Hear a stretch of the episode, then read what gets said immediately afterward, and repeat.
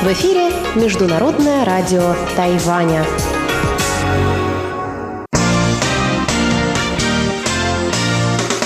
Воскресное шоу с русской службой МРТ.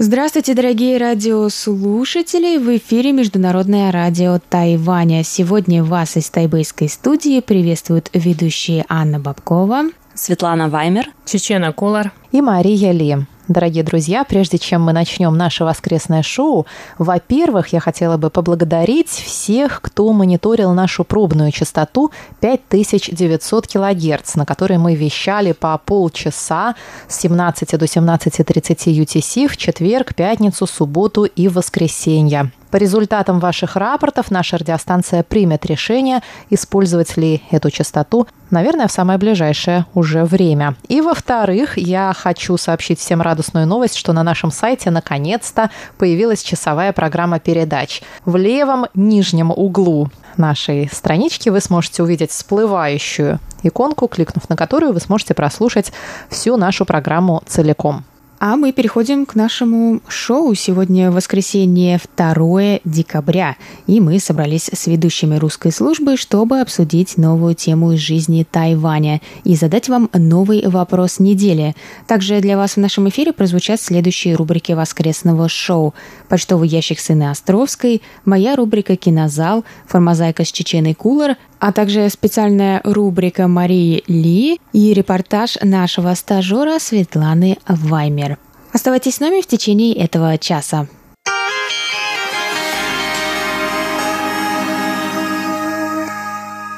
Сначала о вопросе прошлой недели. Огромные очереди выстроились перед избирательными участками на Тайване в прошлую субботу.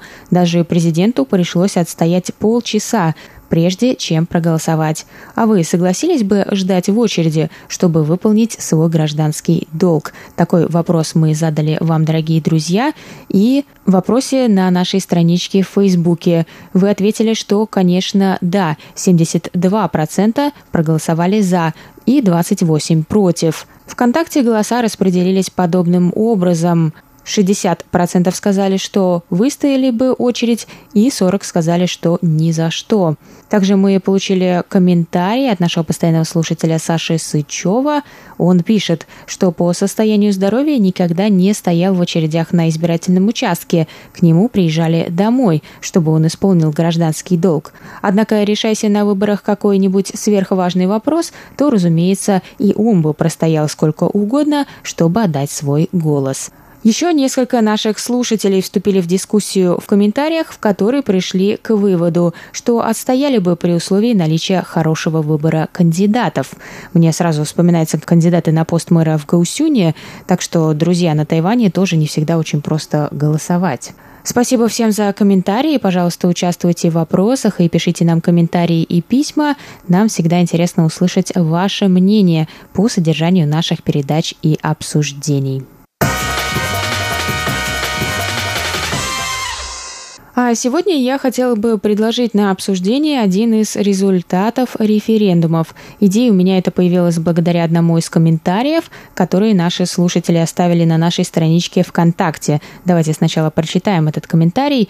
Пользователь под ником Дэнни Дэнни Бой пишет вот это парадокс. Вроде были массовые акции и протесты в связи с атомной энергетикой. Казалось, что вся страна была возмущена. А как выяснилось, тайваньцы против отказа от атомной энергетики. Также и с правами ЛГБТ. Вроде прошли массовые демонстрации по сотни тысяч людей по всей стране. Куда ни глянь, везде радужный флаг знак поддержки, а как оказалось, жители против однополых браков. Сегодня давайте поговорим про атомную энергетику, благо с правами ЛГБТ все решается сейчас в положительную сторону, вопреки результатам референдумов, потому что запрет на однополые браки противоречит Конституции Тайваня. Насчет атомной энергетики. На референдуме тайваньцев на прошлой неделе спросили, хотят ли они отказаться от инициативы правительства по неиспользованию атомной энергетики к 2025 году, то есть полностью отказаться от нее, вывести из эксплуатации атомные электростанции. И, как правильно заметил наш слушатель в комментариях, казалось бы, были митинги, все били себя кулаком в грудь и говорили, что атомную энергию нужно перестать использовать. Это движение на Тайване выступает под лозунгом «Нам не нужна вторая Фукусима» а проголосовали, чтобы отказаться не от атомной энергии, а от инициативы по отказу от атомной энергии. 5 миллионов 895 тысяч тайваньских граждан поддержали инициативу по использованию атомной энергетики как наименее вредной для экологии острова. А 4 миллиона 14 тысяч человек, напротив, высказались за полный отказ от атома к 2025 году. Как так? Какие у вас мысли на этот счет? Что это значит и как Тайвань будет решать этот вопрос в дальнейшем?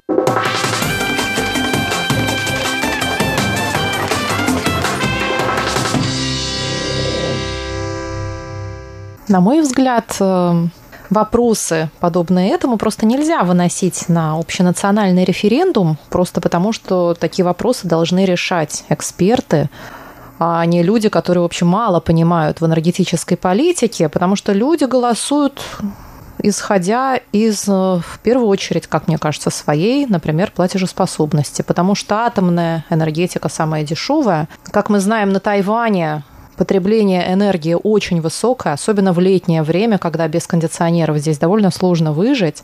И мне кажется, что люди просто не готовы отказываться от собственного комфорта ради мифической ну, конечно, она не мифическая, очень, очень даже реальная, эм, ну, ради избежания угрозы атомной э, или ядерной катастрофы. Э, атомная энергетика действительно, если она правильно используется, если не происходит никаких ЧП, она самая экологичная. Мы сейчас видим, что отказавшись, например, от запуска четвертой атомной электростанции э, на северном побережье, сейчас э, мы видим такую ситуацию. На Тайване стал вдруг виден воздух невооруженным взглядом. Просто вот ты выходишь на улицу, и ты его видишь. Сначала ты думаешь, о, наверное, это туман. Потом ты делаешь глубокий вдох и понимаешь, что лучше бы ты его не делал. В центральной части Тайваня сейчас на по-моему, 150% мощности работает угольная электростанция. Какой вывод мы можем из всего этого сделать? Что прежде чем выстраивать политику отказа от атомной энергетики,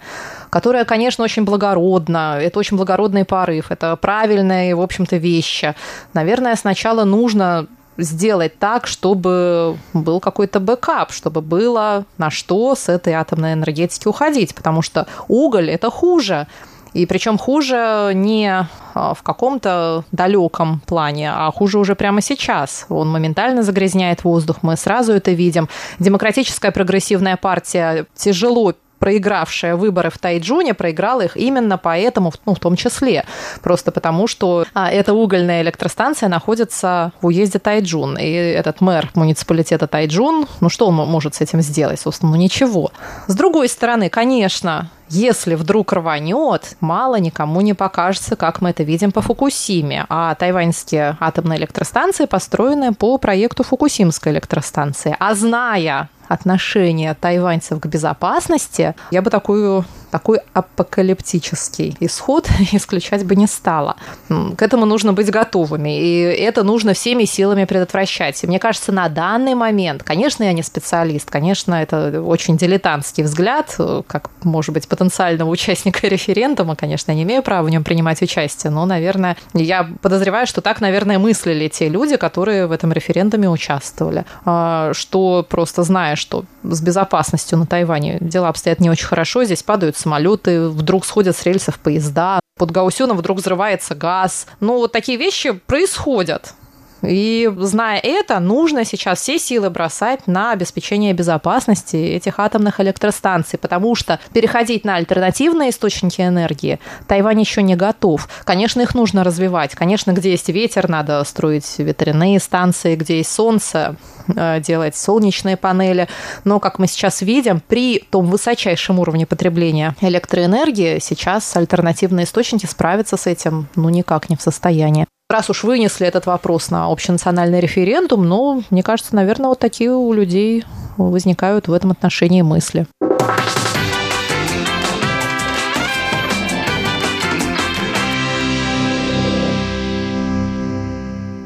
Я совершенно согласна с Марией, но мне показалось странным, что первый вопрос и последний вопрос этого референдума, они немного противоречат друг другу. Вот, да, потому что отказ я вот об этом от уг... и хотела. Да, отказ от угля и отказ от э, атомной энергетики, но это совершенно нереально в условиях Тайваня потому что на Тайване действительно очень высокое потребление электроэнергии. А если мы еще возьмем, если мы еще примем во внимание то, что происходит во внешней политике, то есть в международной политике, это война торговая между США и Китаем, конечно, Тайвань очень сильно зависит э, от Китая в плане промышленности, потому что все мощности промышленности в Китае. То, что я знаю, то, что я слышу от э, тайваньских бизнесменов там, или которые работают в каких-то на заводах, э, директоров, они все говорят, что, скорее всего, эти заводы потихонечку будут переноситься сюда, на Тайване. И вы представляете, что это будет? Это, опять же, будет повышение уровня потребления электроэнергии. Можно я еще вставлю еще 5 копеек? Когда правительство призывает народ экономить электроэнергию. Получается, что между правительством и народом ну, ну, существует некий контракт что вот мы понимаем, что да, электроэнергию нужно экономить, мы согласны это делать ради будущего нашей страны и так далее, и так далее. Но проблема в том, что народ на Тайване живет, в общем, довольно-таки тяжело. Зарплаты, как мы знаем, не растут уже, наверное, лет 20.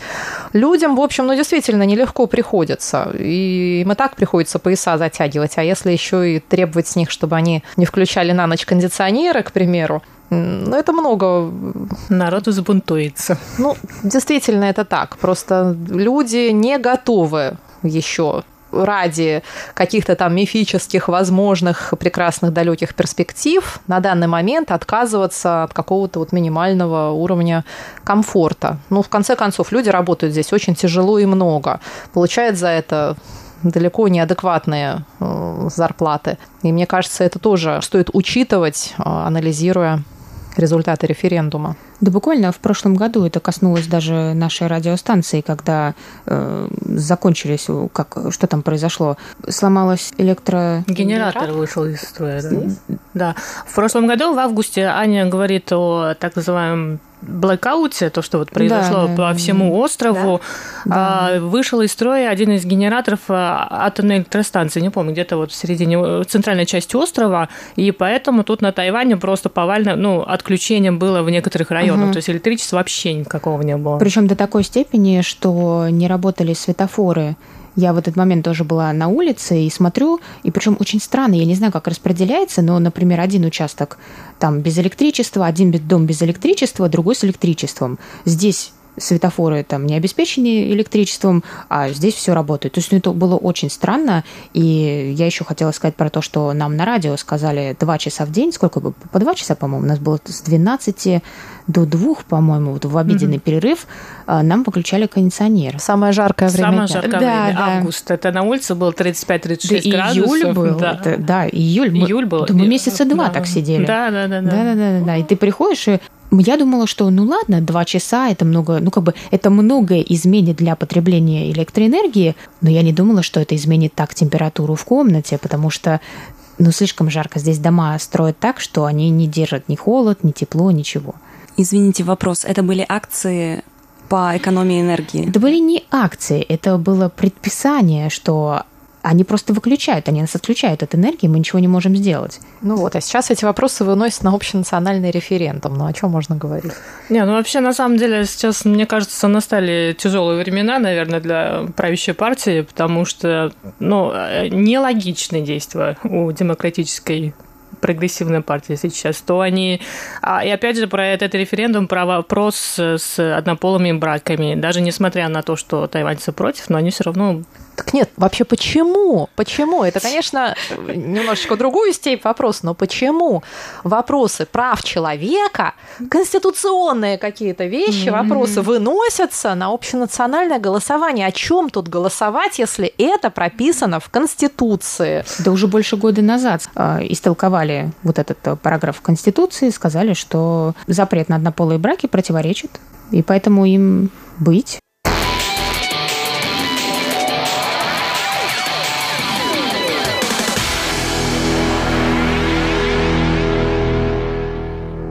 Мне кажется, есть еще одно противоречие в этих референдумах. Вообще они все построены на противоречиях, какие вопросы в этом году выносились. А, и мне понравилось еще то, что народ все-таки проголосовал против того, чтобы на Тайвань завозились а, продукты из Фукусимы. Что интересно, при том, что они против отказа от атомной энергии. То есть есть продукты из Фукусимы мы не хотим, но, наверное, потому что у нас будет своя Фукусима, да? То есть, ну, как-то мне непонятно такое решение. Вот насчет Фукусимы как раз мне написал бывший представитель России на Тайване Василий Николаевич Добровольский. На самом деле он японист, и он э, хорошо разбирается в Японии, во всем, что там происходит. И он написал нам по поводу эфира, э, посвященного выборам и референдумам, такое сообщение – у меня, помимо очевидных впечатлений, еще одно. Не надо бы так с японскими товарами. Вопрос для японского народа очень чувствительный, и дело не в торговле, просто продукты тщательно проверены. Никто их не боится. А купить именно их, а не наоборот, дело чести, благородства и гуманитарного содействия районам вокруг Фукусимы, которые живут сельским хозяйством. Боюсь, как бы результаты голосования не создали ошибочное впечатление о чрезмерном практицизме и бездушности тайваньцев по отношению отношению к Японии. И вообще затея с референдумом, позитивная первоначально, как-то в итоге не удалась. То ли готовить лучше надо такие мероприятия, то ли тайваньское общество еще не готово и относится к этому как к своего рода игре. В любом случае, властям стоит быть посерьезнее и не играть словами. Ну да, насчет не играть словами я соглашусь. И насчет Фукусимы, э, насчет продуктов питания Фукусимы, это вопрос же был выдвинут партией оппозиционной Гоминдан. Поэтому а до этого ДПП она все как-то пыталась э, откреститься от всего этого. Ну, она играла на чувства граждан. Ну, естественно, да, говорила про то, как это все плохо, все эти продукты питания. Как говорил Андрей Солодов нам в нашем послевыборном эфире, почему такие вопросы выносятся на референдум. Почему это просто не решается обычными процедурами законодательными, существующими, работающими? Ну, действительно, это совершенно непонятно и нелогично. Это какая-то внутренняя и внешняя политика, это торговые вопросы. При чем тут референдум? А получается, хоть один из вопросов референдума, он вообще был вопрос для референдума? То есть вот хоть один они вынесли, который вот действительно должен решать народ? Насчет изменения названия Возможно. команды, вот это, вот это вот можно было бы вынести на референдум, но а, ну, результат вынесли, в общем проголосовали. Да. Ну что, нет, почему народ как бы да озвучил свое решение на этот счет, вот оно есть. Но мы не являемся экспертами в вопросах референдума и вопросах выборов. Мы можем только а, рассказывать вам о своих каких-то наблюдениях, чувствах и о том, что мы слышим и читаем, находясь здесь, на этом острове. Я хотела еще прокомментировать. Для меня э, достаточно понятно поведение э, голосующих, вот обычного человека. Если ты приходишь, и перед тобой этот вопрос, допустим, об отказе или не отказе от атомных электростанций, эм, конечно же, обычный человек, он взвесит, подумает, с одной стороны, хорошо бы было отказаться, а с другой стороны, я хочу чистый воздух. И человек стоит перед решением, где поставить галочку, и потом решается на один из этих ответов, поэтому... Но опять-таки он э, хочет чистый воздух, и хочет ли он еще платить гораздо более внушительные суммы за более дорогие источники энергии, потому что атом все-таки пока да. наиболее дешев. Поэтому, мне кажется, ну, к сожалению, такие есть, что пока атомной энергетики на Тайване альтернатив никакой потому что атомная энергетика, она и дешевая, а с другой стороны, да, мы говорим про зеленую энергетику, сейчас это вот опять же правительственная политика по развитию возобновляемых источников энергии, но сейчас зеленая энергетика в структуре энергетики Тайваня занимает мизерную часть. И что будет э, к 2025 году, это всего-то 7 лет, за 7 лет я не, я не думаю, что за 7 лет они смогут развить зеленую энергетику до такой степени, чтобы она могла заменить атом. Надо, конечно, нужно развивать зеленую энергетику, чтобы она брала на себя, наверное, больше, а, все больше и больше. Но когда это уже будет понятно, что зеленая энергетика существует и способна справиться с энергетической нагрузкой, тогда уже, может быть, э, можно задавать обществу вопрос, готовы ли вы больше платить, там, или готовы ли вы к такому развитию ситуации. А пока этого всего нет, это просто вопросы пустые в воздух. Ну, по крайней мере, благодаря этой инициативе, надеюсь, они сделают какие-то первые существенные шаги к переходу. Выводы. Тем более, что это было в предвыборной кампании президента Цайн Вэнь. И люди за нее проголосовали, люди хотели, а теперь вот как-то Так, что ж, а к вам мы обратимся с таким вопросом, дорогие радиослушатели. Атомная энергетика. А вы бы проголосовали за или против.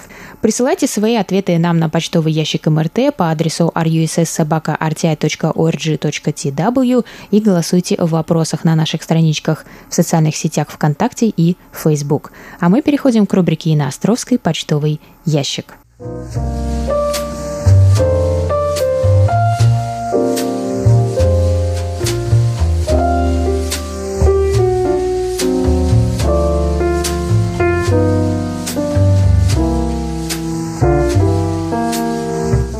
Здравствуйте, дорогие друзья! Вы слушаете Международное радио Тайваня. В студию микрофона ведущая Инна Островская. Как всегда в рамках воскресного шоу на МРТ наша рубрика «Почтовый ящик». И начну я ее с того, что назову имена слушателей, которые написали нам на этой неделе. Итак, это Анатолий Сергеевич Клепов, Павел Иванов, Дмитрий Балыкин, Виталий Иванов, Александр Головихин – Дмитрий Елагин, Иван Лебедев, Роберт Дюплер, Александр Березкин, Дмитрий Кутузов, Василий Гуляев, Алексей Веселков, Василий Лазарев, Игорь Макров, Александр Пруцков, Александр Макухин, Сергей Безенков, Андрей Кузнецов, Виктор Вардин, Михаил Бринев, Александр Козленко и Анатолий Первых – Друзья, большое спасибо за ваши рапорты и письма.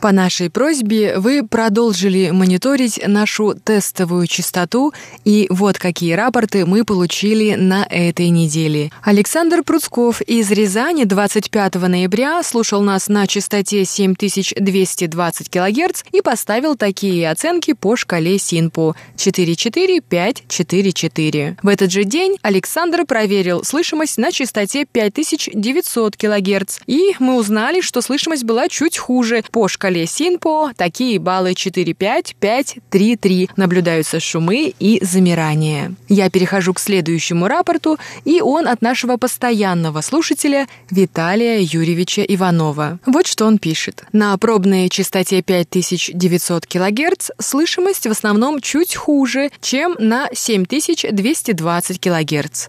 Наилучшая слышимость на тестовой частоте в нашем регионе наблюдалась 25 ноября, а наихудшее – 24-го. На частоте 9590 кГц слышимость была 14 и 15 ноября, а затем снова пропала. Как написал Виталий Юрьевич, 26 ноября на частоте 7220 кГц по шкале СИНПО можно было поставить все четверки, а на частоте 9590 кГц сигнала не было. О том, как русскую службу радио Тайваня слышно в Тольятти, сообщает Александр Головихин, который настроился 26 ноября на частоту 5900 кГц. Мы рады, что сигнал повысился, и по шкале СИНПО поставили поставлены такие оценки 4-5, 4-4-4. Заканчивает Александр свое письмо такими словами «Какой будет слышимость дальше, зависит от вас». А я перехожу к следующему письму, и оно от нашего украинского слушателя Александра Козленко. Александр 26 ноября слушал нас на частоте 7220 кГц и по шкале Синпо поставил такие оценки 4-3, 4-4, 3. Наш постоянный слушатель из Латвии Андрей Кузнецов в этот раз сообщил о том, как нас слышно в Дублине, Ирландия. Он проверил тестовую частоту 5900 кГц и написал, что сигнал был хорошим. Наша часовая передача принималась 25 ноября. А вот на юге России, в городе Астрахань, в этот же день прием на частоте 5900 кГц был отвратительным. Об этом нам сообщил наш постоянный слушатель Василий Гуляев. Вот что он пишет. Ощущение, что слышно отдельные слова сквозь сплошной шум. С чем это связано, не знаю. Василий вспоминает. Насколько я помню прием радио Болгарии, когда оно вещало на русском языке на этой частоте, был для меня мучением, так как диаграмма направленности антенны на Москву, а нам, кто южнее, доставались лишь крохи от вещания. Василий заканчивает свое письмо такими словами «Мне сложно выразить свое отношение к этой частоте».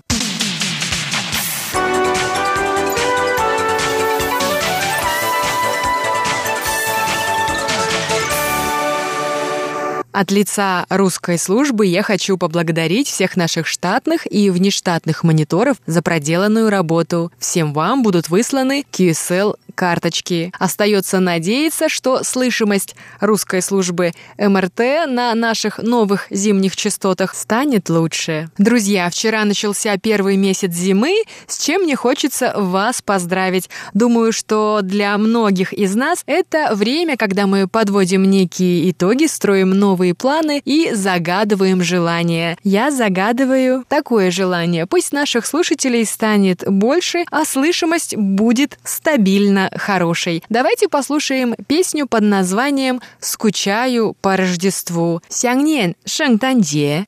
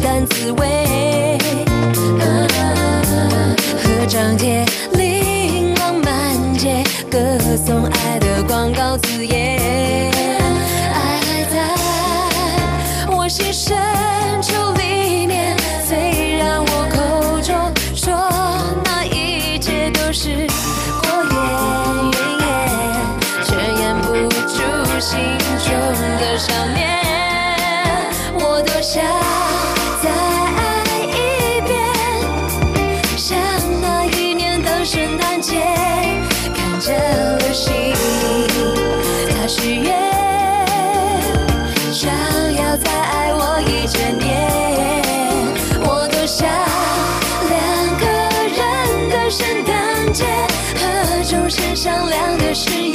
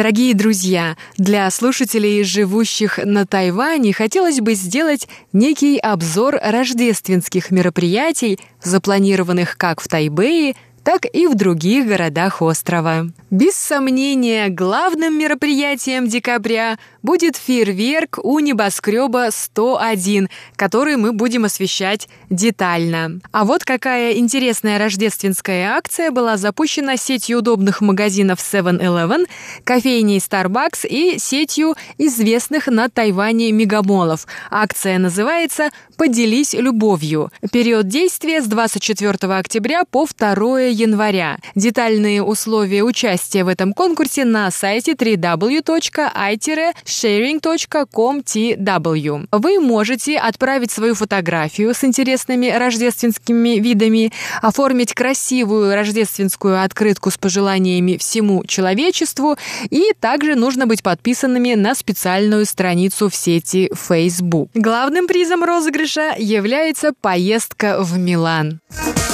Dashing through the snow in a one-horse open sleigh. O'er the fields we go, laughing all the way. Почта Тайваня решила устроить специальное рождественское мероприятие. И это будет выставка марок, которая продлится с 1 декабря по 27 января следующего года и проходит она в музее почты. Взрослые и дети могут увидеть в музее марки и открытки, изготовленные когда-то на Тайване на тему Рождества и Нового года. Jingle bells, jingle all the way. Oh, what fun it is to ride in a one-horse open sleigh. Hey, jingle bells, jingle bells, jingle all the way. С 1 по 31 декабря вы можете посетить замечательный парк воды, что находится у метро Гунгуань. Именно там каждый год устанавливается рождественская елка, и весь парк преображается и становится необыкновенным, красивым и новогодним, как бы это ни звучало странно в наших субтропиках. По выходным там будут проводиться конкурсы и концерты. 圣诞节有什么道理？全球到处都一起欢庆，谁的降生有这么大的魅力？那绝对不是你，谁会理你？В преддверии новогодних праздников Санта-Клаус подумал не только о детях, но и о взрослых. Так, 22 декабря рядом с Красным домом в районе Симен пройдет рождественская свинг-пати, где все любители танцев смогут оторваться.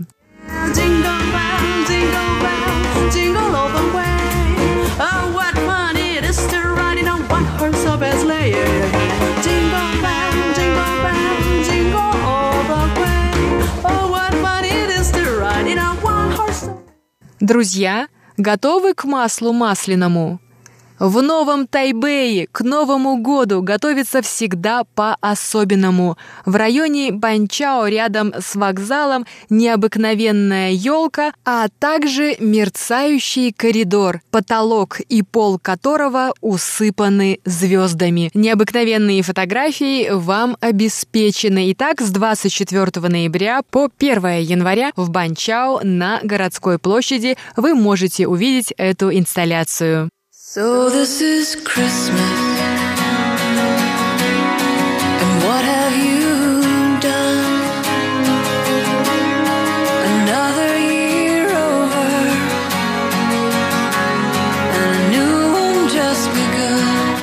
Друзья, ну и завершить обзор рождественских мероприятий в Тайбэе хочется приглашением тех, кто живет в Тайбэе на открытый каток у метро Юэньшань на площадке Мадзи, что совсем рядом с нашей радиостанцией открылся он самый каток на открытом воздухе, где вы можете кататься при температуре воздуха плюс 29. В местечке Мадзи множество кафе и ресторанов с кухнями разных стран мира. Будет весело и вкусно.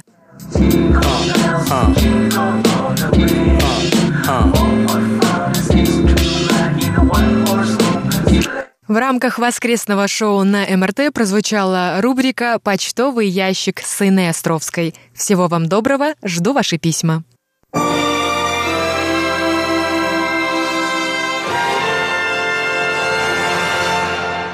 Далее в эфире рубрика воскресного шоу «Формозайка» с Чеченой Кулар.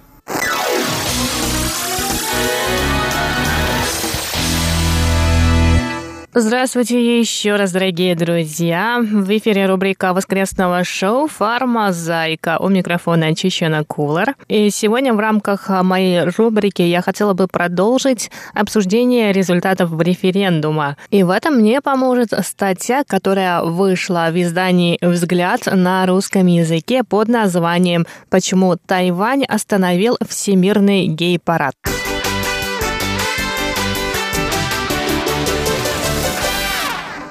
Журналист издания «Взгляд» пишет, западная либеральная элита изумлена исходом референдума по гей-бракам, состоявшегося на Тайване. Хотя этот остров, как считается, подвержен сильному политическому влиянию США, большинство его жителей потребовали сохранить традиционную семью. Таким образом, победоносное шествие легализации гей-браков по планете застопорилось. Почему же глубокая американизация общества не помогла гей-лобби победить? Жители Тайваня высказались против легализации однополых браков. Таким итогом завершился накануне референдум, где жители острова просили ответить на вопрос, должен ли брак заключаться только между мужчиной и женщиной. Положительно на этот вопрос ответили 7 миллионов человек, отрицательно лишь 3 миллиона. Власти острова горячо ратовали в пользу однополых браков, поэтому в понедельник не скрывали своего разочарования. Представитель администрации Колас Йотака в своем комментарии американскому изданию The New York Times объясняла победу противников однополых браков тем, что этот вопрос референдума был предметом хорошо финансируемой акции которой руководили консервативные христиане. По ее мнению, их кампания характеризовалась дезинформацией, которая была распространена в интернете.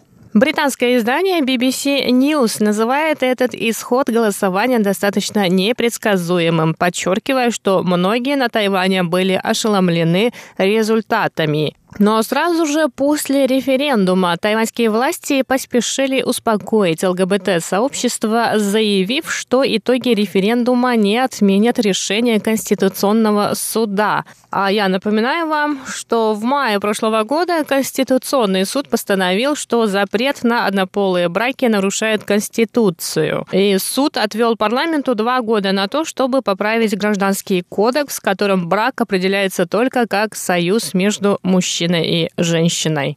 А теперь же ожидается, что регулировать юридический статус однополых пар будет отдельный закон, а не гражданский кодекс. А гражданский кодекс оставят без изменения. Некоторые эксперты предположили, что на результаты повлияли сиюминутные политические расклады, поскольку в пользу однополых браков горячо ратовала правящая партия ДПП, то многие оппозиционно настроенные жители проголосовали ей на зло и по этому вопросу. А вот руководитель школы востоковедения Высшей школы экономики Алексей Маслов сказал, Политические лидеры агитировали не столько за однополые браки, сколько за то, что Тайвань становится модернизированным современным государством с большей степенью свободы. Они делали упор на то, что население должно поддержать идею современности, однако население поддержало идею традиционности. Китай исторически был терпим к однополым отношениям и однополым бракам. Тем не менее, в обществе сохранялась конфуцианская тенденция, которая возобладала и сегодня. Согласно же конфуцианской морали, семья – это все. В семье должно быть как можно больше поколений, детей, внуков. Они, к примеру, должны собираться вместе на Новый год. Алексей Маслов также говорит, что Тайвань сегодня – это потомки тех, кто жил в Китае еще до коммунистического режима. Их предки жестко придерживались таких нормативов, как забота о младших и почитание старших. Считали, что инь-ян олицетворяет мужчину и женщину, поэтому вряд ли на Тайване могли проголосовать по-другому. Это была рубрика «Фармазайка». С вами была Чечена Кулар. Оставайтесь с нами в воскресном эфире.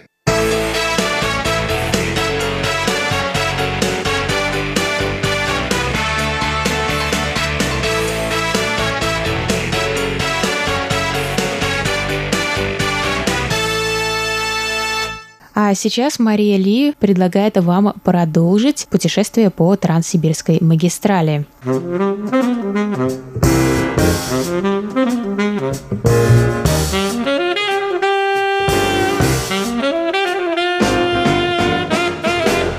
Уважаемые друзья, мы продолжаем путешествие века по Транссибирской железной дороге.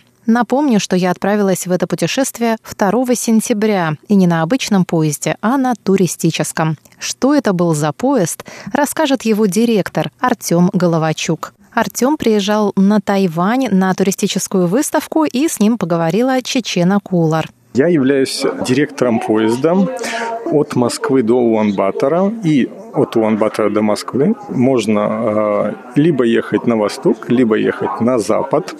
А это такой уникальный тур, называется круиз, но на поезде. Это специальный поезд. В нем едут, ну, получается, э, туристы из разных стран мира, из Латинской Америки, из Германии, из Европы, из Азии.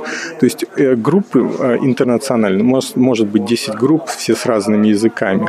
А, и мы едем, останавливаемся в каждом крупном городе значимом, выходим, у нас программа достопримечательности, потом ночевка в отеле и продолжаем дальше на поезде, на этом же поезде, который у нас начинается либо с Москвы, либо с Улан-Батора.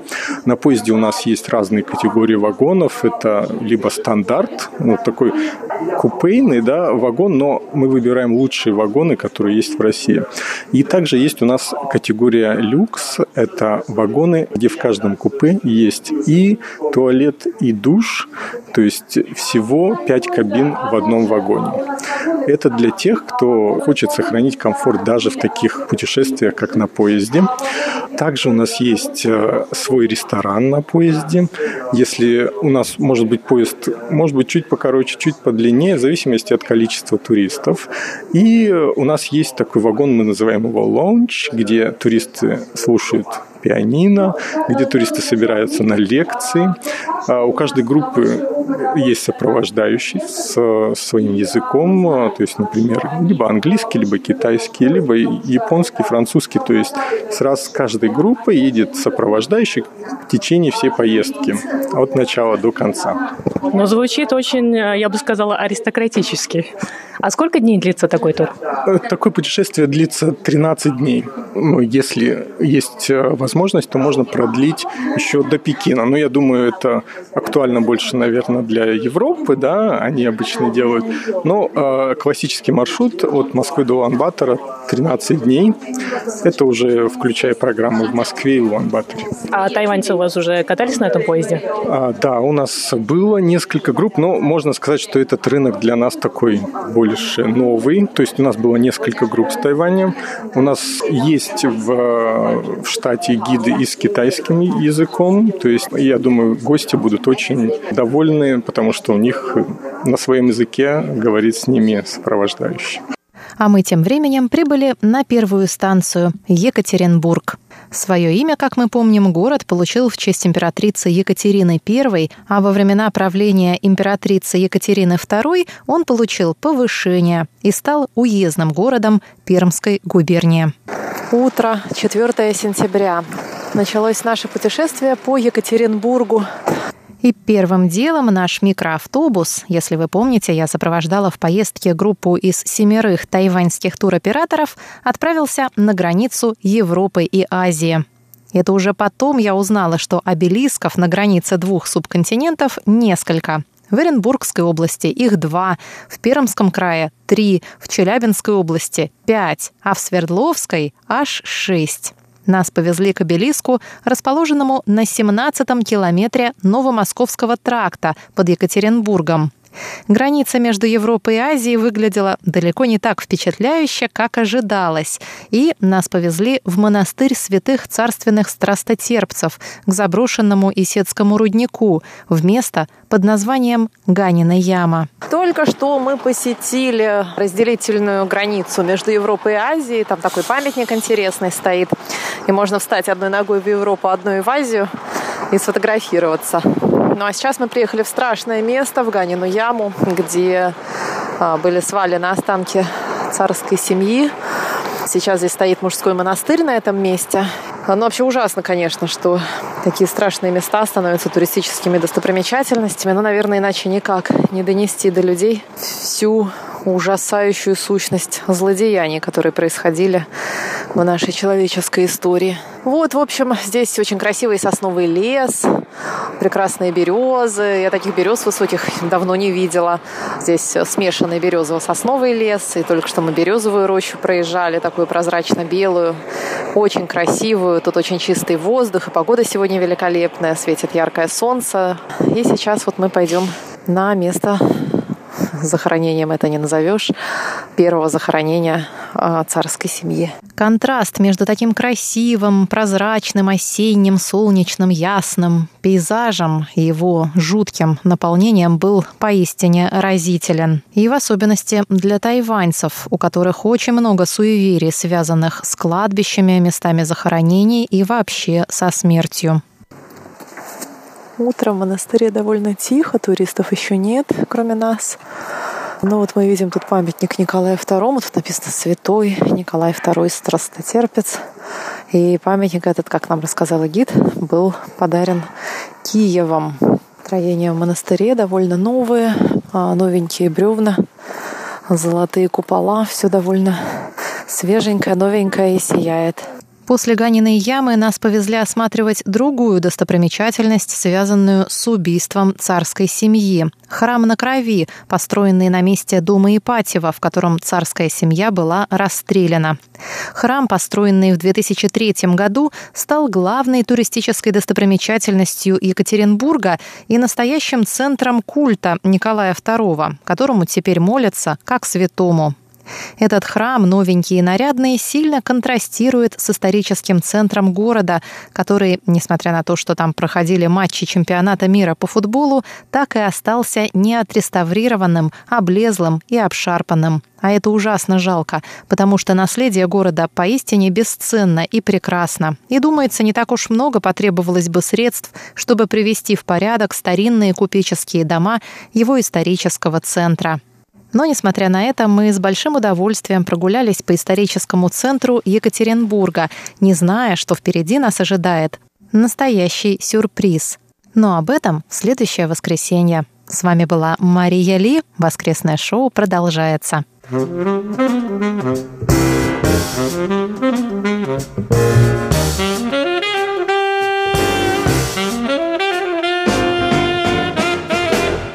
Завершает наш воскресный час. Репортаж нашего стажера Светланы Ваймер. Здравствуйте, дорогие друзья! С вами в эфире Светлана Ваймер. И сегодня у нас в гостях Сергей Власов, генеральный директор компании «Истон». Сергей, расскажите, пожалуйста, побольше о вашей деятельности и вашей компании. Ну, наша компания существует уже почти 10 лет. В основном мы занимаемся импортом на Тайвань продуктов питания, напитков, в том числе и алкогольных. В принципе, с алкогольных мы начинали. Может, вы знаете такие марки, как известные в России, как «Белуга», «Пять озер». Это как раз вот мы являемся официальными дистрибьюторами на Тайване этих марок. Ну, кстати, «Пять озер» вот, довольно успешно развивается этот проект. Э, она в России, это марка номер один по продажам. И на Тайване вот мы сумели зайти с ней в сеть PX Mark. Все называют, так сказать, синенький магазин, да? Да, вот там она продается. Так как это дискаунтер, тогда он продается по такой довольно доступной цене. Кроме этого, из напитков мы безалкогольные напитки начали заниматься недавно. В прошлом году начали продавать минеральную воду газированную. В будущем году планируем продолжить, расширить этот ассортимент тоже по безалкогольным напиткам. Начали заниматься также э, чисто продуктами питания. Вот в магазинах 7-Eleven. Российское мороженое, коровка из кореновки, пробные продажи, которые сейчас идут на Тайване. Мы являемся вот импортерами этой марки на Тайвань. Проект будет развиваться, продолжаться. В будущем году будем расширять ассортимент, увеличивать объемы. Уже начинаются с марта месяца регулярные продажи, то есть э, это мороженое будет по всему острову продаваться и во всех магазинах 7-Eleven. Теперь картина более ясно вырисовывается, потому что до этого мы с коллегами как раз обсуждали эту тему, почему мороженая коровка в 7-Eleven, а минералка в других магазинах, и мы не могли понять, почему только определенные продукты в определенных магазинах. Но теперь вы объяснили нам. Ну да, существует дистрибьюторская сеть, и ну, там определенные дистрибьюторы работают с определенными своими каналами сбыта. Поэтому, естественно, разные продукты, разные каналы. Сергей, а как происходит вот этот процесс? Вы сами контактируете эти магазины и предлагаете сотрудничество? Вы имеете в виду, когда на Тайване уже, когда продажи идут? Ну, нет, конечно. Мы импортеры, да, вот в чистом виде импортеры. Э, и точки продажи 7-Eleven – это 5200 точек по всему Тайваню. Естественно, мы работаем с ними через их авторизованного дистрибьютора. Мы завозим, э, растамаживаем, все формальности соблюдаем и передаем на складе дистрибьютора, а он уже -то занимается, так сказать, логистикой уже по, по острову. Так работает система, скажем. Сергей, расскажите, как началось ваше сотрудничество именно с тайваньскими дистрибьюторами и почему именно Тайвань? Или вы также сотрудничаете с другими азиатскими странами? Я китаист по образованию, поэтому вся моя, так сказать, сознательная жизнь была связана как-то вот с Китаем, с китаязычными странами. Я обучился в Китае, немножко работал. Ну, а 16 лет назад, когда первый раз приехал на Тайвань, когда занимался немножко другими вопросами, связанными там с высокими технологиями. Опять-таки из России мы возили сюда и продавали материалы для полупроводниковой промышленности. Вот. Но потом как-то вот основал собственную компанию и сейчас вот занимаюсь тем, чем занимаюсь. Но тайваньский рынок, в принципе, с одной стороны, вроде как сравниваю с китайским, да, Китай большой. Но на самом деле Тайвань, во-первых, э, рынок более цивилизованный по сравнению с китайским. Во-вторых, не такой уж и маленький. Я обычно привожу несколько таких фактов, которые проясняют картинку. Например, по, э, по населению э, Тайвань это две Москвы. Да? Ну, представьте, что ваш рынок это Москва, причем в двойном размере. Ну и по населению это население, допустим, Австралии или Канады сопоставимо. С другой стороны, это платежеспособный спрос. Уровень жизни достаточно высокий, и экономика, чтобы понимать, совсем недавно Россия смогла обогнать Тайвань маленький по уровню золотовалютных запасов. Да, почему Тайвань, да? Да. Достаточно. Сам, сам в самый раз. Вырисовалась картина, я думаю, для наших слушателей. Помимо тайваньских магазинов, именно на Тайбэе у нас открылся русский магазин под названием Янков. Он от, открылся буквально вот э, в октябре месяце. Да, было открытие, мы это как-то немножко там освещали, но это, ну, такой свежий, молодой проект. Но проект не чисто наш, это в основном там э, компания Тайрус, с которой мы сотрудничаем, в том числе и по магазину Янков. Мы поставляем туда свою продукцию, помогаем как-то продвигать их и так далее. Но, к сожалению, пока еще те те, кто был, обратили внимание, что ассортимент недостаточно еще такой широкий, но мы как раз работаем над тем, чтобы его расширить. Сергей, а могли бы вы перечислить э, примерно ассортимент продуктов, которые сейчас предлагаются в магазине Янков, а чтобы наши слушатели имели небольшое представление? Ну, лучше всего, конечно, прийти туда и, и там на месте сориентироваться. Но э, компания Тайрус, ее основная продукция тоже алкоголь на самом деле. То есть это вот русская водка. Кроме водки, это, естественно, наше мороженое, соки. Тоже мы поставляем туда соки гранты. Минеральная вода Рэчел Су, сибирская кедровые орешки. Да, потом у них есть там э, грибы, по-моему, тоже сушеные.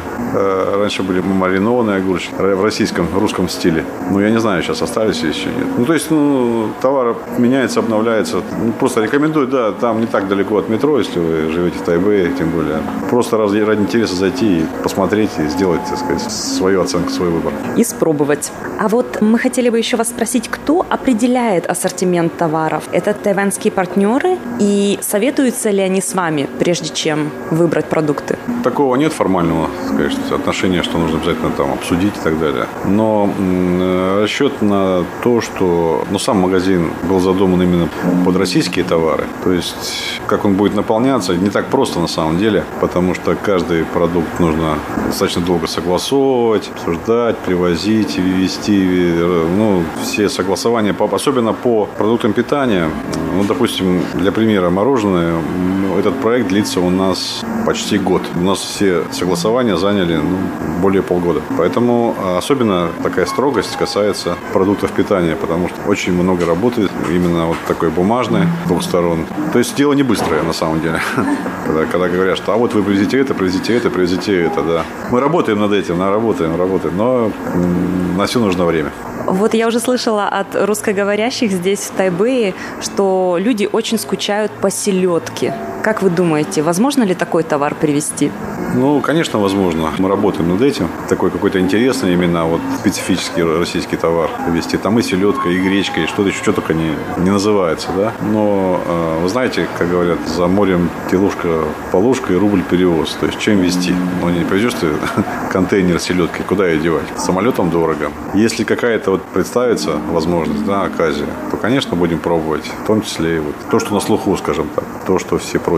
А к вам поступают какие-то запросы? Допустим, э, пишут вам в социальных медиа или устно просят завести что-то? Ну, конечно, мы общаемся. Это вот, кстати, на площадке Russian Speaking Community, да, так люди положительно реагируют. В основном на наши, так сказать, усилия. Вот. Естественно, высказывают какие-то свои пожелания. Само собой, все мы не сможем учесть, но что-то такое рациональное, если будет, то, конечно, будем принимать во внимание. Вы знаете, кто основная масса покупателей? Это русскоговорящие люди или тайваньцы? Ну, на самом деле мы стараемся, ну, не в первую очередь, скажем так, мягко ориентироваться на этнический так называемый рынок, на наших соотечественников, которые там. Потому что, ну, во-первых, э, достаточно мало, ну и опять-таки просто такой непостоянный. Вот, допустим, возьмем последний пример с мороженым, да. Конечно, наши люди тоже его очень любят и очень рады, да, что сейчас его можно купить здесь. Но, конечно, основная подавляющая масса покупателей это, конечно, местные жители да, Тайвань. К счастью, я вот не слышал практически очень-очень редким исключением, но в основном мороженое коровка, э, оно всем нравится. Но оно, во-первых, достаточно сильно отличается, серьезно отличается от того, что сейчас продается на Тайване. Реально натуральный вкус сливок чувствуется. Настоящий пломбир российский, еще ГОСТовский, да, еще, наверное, советских времен по соблюдению всех норм сделаны. И это на самом деле правда. То есть все испытания, тесты, э, лабораторные исследования, которые проводились, все соответствует. Вот даже вот предлагаем сделать такой эксперимент. Если вы в следующий раз купите наше мороженое, вы просто вот, ну, ложечку возьмите и попробуйте ее подержать, чтобы она растаяла. Эффект в том, что эта вот субстанция, она останется такой э, однородной. Она не разделится там на, на воду, там что-то еще непонятное. То есть она останется однородной, как, как положено. Ну, это еще раз просто доказывает, что качество очень хорошее. Так что все отправляемся в 7-Eleven за нашей вкусной сливочной коровкой. Ну, я хочу сказать, да, это пока идут пробные продажи.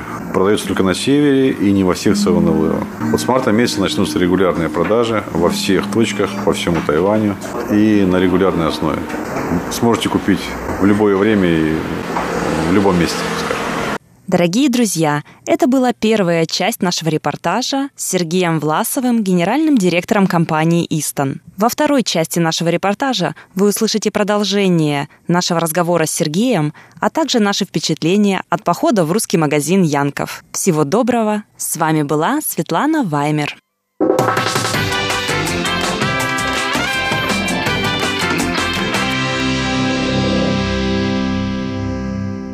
На этом воскресное шоу с русской службой Международного радио Тайваня подошло к концу. С вами были ведущие Анна Бабкова, Светлана Ваймер, Чечена Кулар и Мария Ли.